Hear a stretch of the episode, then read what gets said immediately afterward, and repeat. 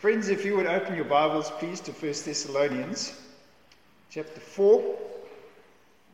I want to point out to you a repetition in chapter 4 and chapter 5 of uh, very similar words, which comes as an instruction to um, God's people that I would love for us to take notice of and heed, meaning not only notice, but put into practice, because I think it is a, a timeless instruction, particularly in light of all the events that have played out over the last uh, few weeks with uh, Israel and Hamas and the invasion of Gaza this last weekend or Thursday last week.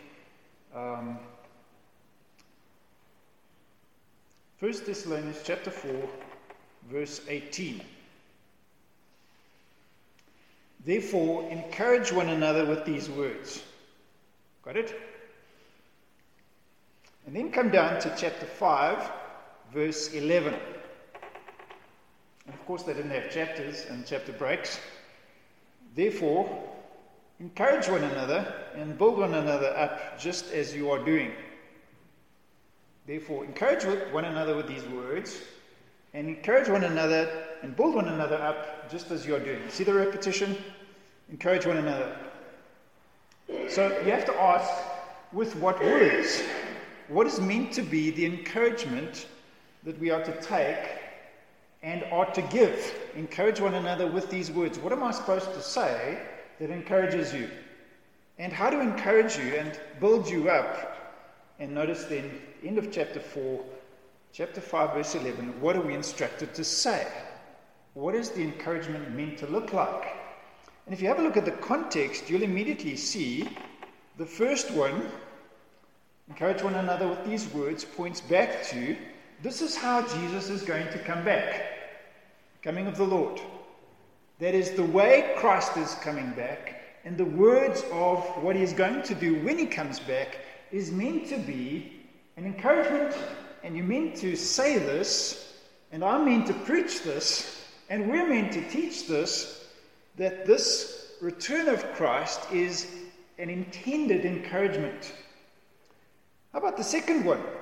Chapter 5, verse 11. What precedes it? Well, in my Bible, the day of the Lord. Jesus is coming back. Hang on a sec. Encourage one another with these words. This is how Christ will return. Is what the new bodies will look like, and so on. Chapter 5 kind of a repetition. That is before 4, chapter 4, verse 18. Encourage one another with these words. Chapter 5, verse 11, a very similar thing. Thus, we are meant to think about heaven often. And we are meant to speak about heaven as a means of encouraging one another. Right? Anybody else want to take a different shot at what this means? It's pretty clear.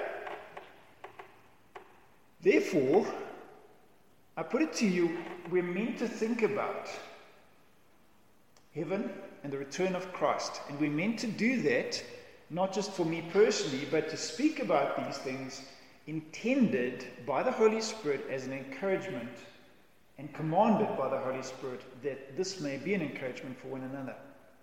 But I'm not sure we do this as often as we should. Thus, I would love for us to think about what will Christ's return look like? What will Christ's return look like? First point Jesus' return will be sudden, personal, and visible. Sudden. 1 Thessalonians 5 1 through 11 deals with the suddenness of it. People will be saying peace and safety. You'll come like a thief in the night like a pregnant woman. Birth pains come suddenly. That has happened three times to my wife. It seems like a normal day. And before you know it, she says the words, It's time to go. and you know what those words mean because you've had eight or so months to prepare yourself for the time to go. She has got her bag packed, and when she says it's time to go, boy, is it time to go. That's what Jesus' return will look like. It will be sudden, it will be personal. Chapter 4, verse 16. The Lord Himself will descend. He's not going to send an angel alone, He will come personally. Chapter 4, verse 14. For since we believe that Jesus died and rose again, even so, through Jesus, God will bring with him those who have fallen, asleep. He will come personally. He's not going to give this to the archangel Gabriel. He himself will come personally. And then, thirdly, he will come visibly. Every eye will see. Jesus said so, John 14 13. Whatever you ask in my name, this I will do, that the Father may be glorified in the Son. If you ask anything, you ask me for anything in my name, I will do it. Revelation 22 20. He who testifies to these things says, Surely I am coming soon. Acts 1:11 Men of Galilee why do you stand looking into heaven this Jesus who is taken away from you into heaven will come in the same way as you saw him go into heaven First point Jesus return will be sudden personal and visible I don't know how that's going to work We've since discovered the world is round How on earth does everyone see at the same time? And don't tell me TV I know you watch TV often, but I'm not convinced that's the answer. But every eye will see. I don't know how that works. I don't think Jesus is going to make the earth flat that every eye at the same time can see him. But that's what Scripture says that every eye will see. His return will be sudden, personal, and visible. Watch and see how he works this out. Secondly, Jesus will descend from heaven with a commanding cry, the voice of the archangel, and a trumpet blast. Chapter 4, verse 16 says so. For the Lord himself will descend from heaven with a cry of command, with the voice of an archangel, and with the sound of the trumpet of God. He won't just come by himself, he'll come announced He'll come big. He'll come with a voice of command. You might say, well, why? Why like this? One, because he's a king. Two, because he's a victor. He's coming in victory. He's being announced. And with his cry of command, you will see that command does something. We're going to see that in a moment. With a trumpet blast, 1 Corinthians 15:52 says this. In a moment, in the twinkling of an eye, at the last trumpet, for the trumpet will sound, and the dead will be raised imperishable, and we shall be changed. The trumpet blast, the heralding of the king, the cry of command, something happens. Instantly, something happens. We're going to read, thirdly, that the bodies of the dead saints will be raised new first. And then those who are still alive will be raised, lifted up to meet Jesus in the air. The bodies of the dead. I want you to think about the many bodies that have been buried at sea. You know how that works? You've seen it in the movies. Wrap you in something, tie something heavy, usually a cannonball or something like that, and whoosh, down you go. And what happens over the months and years and centuries is all your atoms are distributed over the entire liquid surface of this earth. Think about that for a moment. And not just one person, but many. And not just buried at sea, but all of those who've been buried everywhere that the voice of command and the trumpet blast will reassemble the bodies of the people that have died at sea and everyone who's died instantly. How big is the power of God to do that? Everyone at the same time from everywhere, all over this earth, possibly beyond this earth, There's been people who've died in the atmosphere and away from the atmosphere. Everyone at the same time reassembled. How big is the power of God to do that? And then those who are still alive,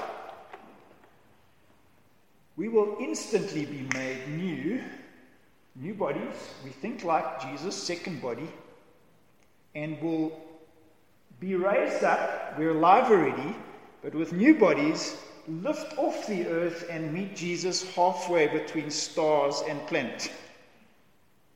We will ascend into the air. Now, I'm not sure about you, but there's been times where I have gone up in a lift, and when you walk into the lift, you'll see the glass uh, outside and maybe beautiful gardens, and then you press a number. And that number means you're either going up or down. But if you're going up, and if it's a quick lift, you will have an experience of exactly what is described here. You see the earth disappearing, and there's very little below you, and you start to want to grab onto something. I remember years ago, a friend of mine took me in an Alouette helicopter. Alouette is a beautiful helicopter. Its, its glass canopy goes all the way down to your feet, and you've got a little plate where your feet are on. And when you ascend in the helicopter, it feels like you want to grab onto something, but there's open window here and there's there's a bit he's using over here. You can't grab onto something, so you hold onto your chair because you feel like you're being raised up. You will have that experience. You won't have anything to grab onto, but you will be raised. But you'll be raised like those who've died with a new body that is like Jesus' second body. The body he came back and was res- resurrected from the grave with, which could instantly be with the disciples in a locked room, that could seemingly be here and there, and yet was physical, yet touch, see, yet could eat. Remember, he's a ghost, give me something to eat. Physical, but exceptional more than this one. And so we will all be clothed, given new bodies. 1 Corinthians 15 Behold, I will tell you a mystery. We shall not all sleep, but we shall all be changed. In a moment, in the twinkling of an eye, at the last trumpet, the trumpet will sound, and the dead will be raised imperishable, and we shall be changed instantly.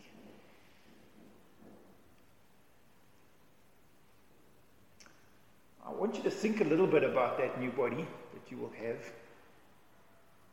You know you have five senses, right? Taste, touch, smell, hearing, sight. What you don't have is a sixth sense. Sorry, ladies. You don't have a sixth sense, or a seventh, or an eighth, or a ninth. Because if you had one of those, you would know whether there are angels and demons in this room right now. But in our new bodies, it seems as if we will have more than five. And the ability to move between places. John Piper poses the question why is this universe so big? Because those who will inherit the earth might mean we will inherit planets as well. How are you going to get there? Not at the speed of light, but instantly. Now that's, that's worth thinking about. And we're encouraged to think about such things as a means of encouraging ourselves and others. We will have these new bodies. I always use the example of uh, this two hands together. My body, corruptible, getting old, wrinkly, not as fit as I used to be, this one will be planted and buried at some stage. But this new spirit made alive in Christ was dead, and Jesus breathed new life into me on the inside. But you have an unholy alliance an unholy linking up marriage between an old body that's getting older and decaying, is prone to sin, and a spirit that is alive to God.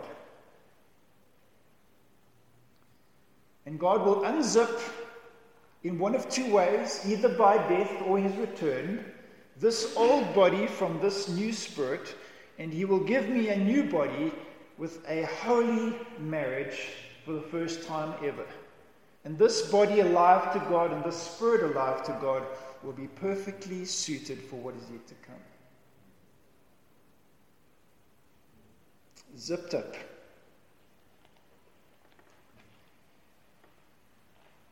Philippians 3 20 and 21. But our citizenship is in heaven, and from it we await a Savior, the Lord Jesus Christ, who will transform our lowly body to be like his glorious body by the power that enables him even to subject all things to himself.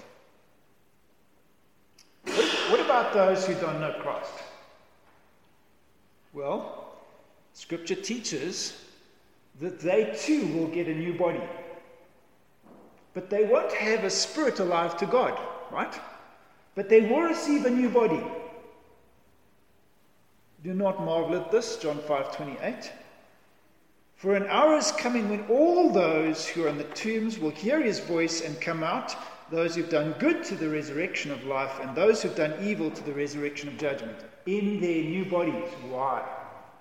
Because judgment will take place for them physically, in their new body. Acts 24:15. There will be a resurrection of both the just and the unjust. Matthew 25, 31 through 46. When the Son of Man comes in his glory and all the angels with him, then he will sit on his glorious throne. Before him will be gathered all the nations.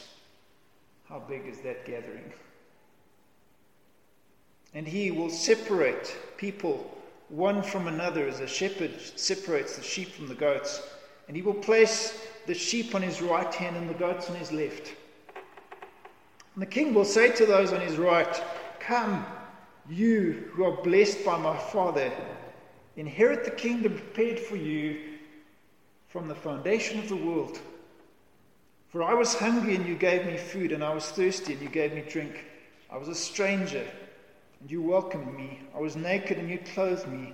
I was sick and you visited me. I was in prison and you came to me. Then the righteous will answer, saying, Lord, when did we see you hungry and feed you, or thirsty and give you drink? And when did we see you a stranger and welcome you, or naked and clothe you?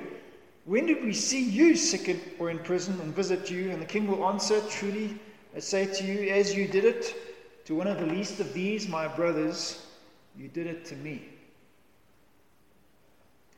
And then he will say to those on his left, Depart from me, you cursed into the eternal fire prepared for the devil and his angels. For I was hungry, and you gave me no food. I was thirsty, and you gave me no drink. I was a stranger, and you did not welcome me. Naked, and you did not clothe me. Sick and in prison, and you did not visit me. Then they also will answer, saying, Lord, when did we see you hungry or thirsty, or a stranger, or naked, or sick, or in prison, and did not minister to you? And he will answer them, Truly I say to you, as you did not do it to one of the least of these, you did not do it to me. And these will go away into eternal punishment, but the righteous into eternal life.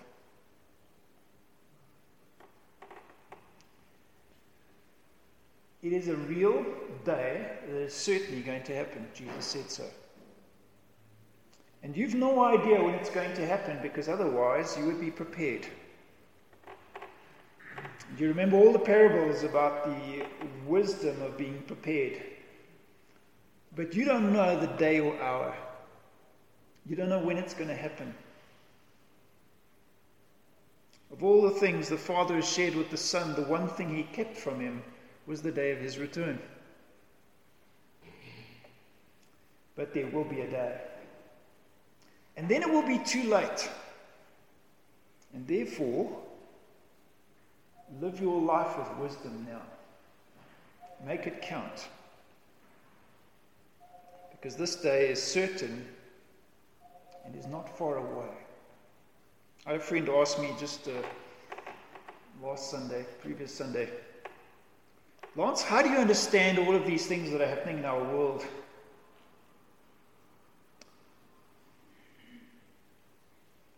Is this how you see it? And they sent me a timeline seven years of tribulation, return of Christ.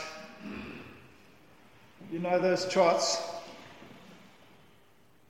I smiled when I saw it. I've seen it many times before. I personally do not believe we need to wait for another single thing to happen. And you will say to me, Oh, Lance, but what about all of these things that need to precede Jesus' return? I would say every one of those things you use to delay your preparation for his return. Thus, I believe all of them are fulfilled already that the very next thing that happens in the timeline of God's plan for this world and the age to come is his return. All of the signs you're seeing now are written in Scripture so that you may know don't wait, prepare. Because there is a day coming, and if you're th- thinking, okay, three or four signs left, I haven't seen this, I haven't seen that, it's going to lead to laxity to taking it easy because, hey, I've still got three or four signs to go. No, no, no. A thief in the night. Peace and safety. Three signs to go. I don't need to do much now. My mom taught us as boys when the rain had fallen and the beauty of a rainbow appeared from nowhere, she would teach us with every rising sun, and particularly the setting sun, and those red suns which we enjoy in Africa with lots of dust in the air, she would often say these words I wonder if Jesus' return is today. Often. I wonder if Jesus' return is today. Are you ready? Is everything ready? You will say, Lance, but, but how do you read this passage or that passage? I would say as signs. That you are able to interpret the signs and know the one who made them is coming back. He will come physically, visibly, and he will come with a great judgment personally. And then it will be too late to repent. It will be too late to fix. It'll be too late to apologize or make right. Because the trumpet will sound, the cry of command will be given, the angel of God will be there. And just like that, this age is done. Are you ready? Is the question. Are you ready? Daniel chapter 12, verse 2. Many of those who sleep in the dust of the earth shall awake, some to everlasting life, and, and some to shame and everlasting contempt. And those who are wise, note that, those who are wise shall shine like the brightness of the sky above. And those who turn me to righteousness, like the stars forever and ever.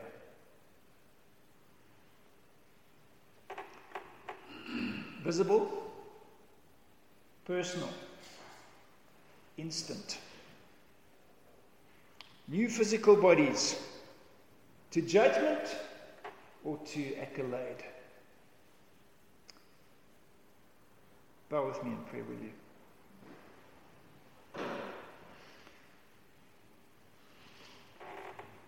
Lord Jesus, you have said, No one can come to me unless the Father who sent me draws him, and I will raise him up on the last day. Whoever feeds on my flesh and drinks my blood is eternal life, and I will raise him up on the last day. Lord Jesus, you've said, and this is the will of him who sent me, that I should lose none of all that you have given me, but raise him up on the last day. For this is the will of my Father, that everyone who looks on the Son and believes in him should have eternal life, and I will raise him up on the last day. This day is real. You said so. It is the last day. And surely, Lord, we've been living in the last days for how long? Cause us, O oh God, to be expectant, to be busy, to be looking up, knowing that your coming is close. Lord, we hear these words. You told us to read them, to cause thought to flow from these words that we might have encouragement and encourage each other. God, I thank you for that age and all that is yet to be. No more sin, no more sickness, no more suffering, no more dying, no more pain, no more hardship, no more temptation, no more weakness, no more anger, no more harsh words we praise you, O God, for that age to come.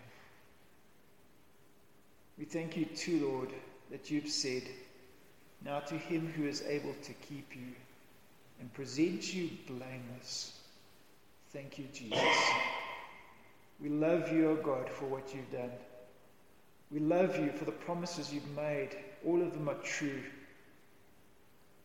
O God, would you, by your Holy Spirit and these true words, give us great encouragement to live our life knowing that it counts, knowing that there will be a day when you will separate sheep from goats and you will judge on the basis of faith in action what we've done with this life you've given us, how we've lived it for you or not at all. Help us to be wise, therefore. In your name we pray. Amen.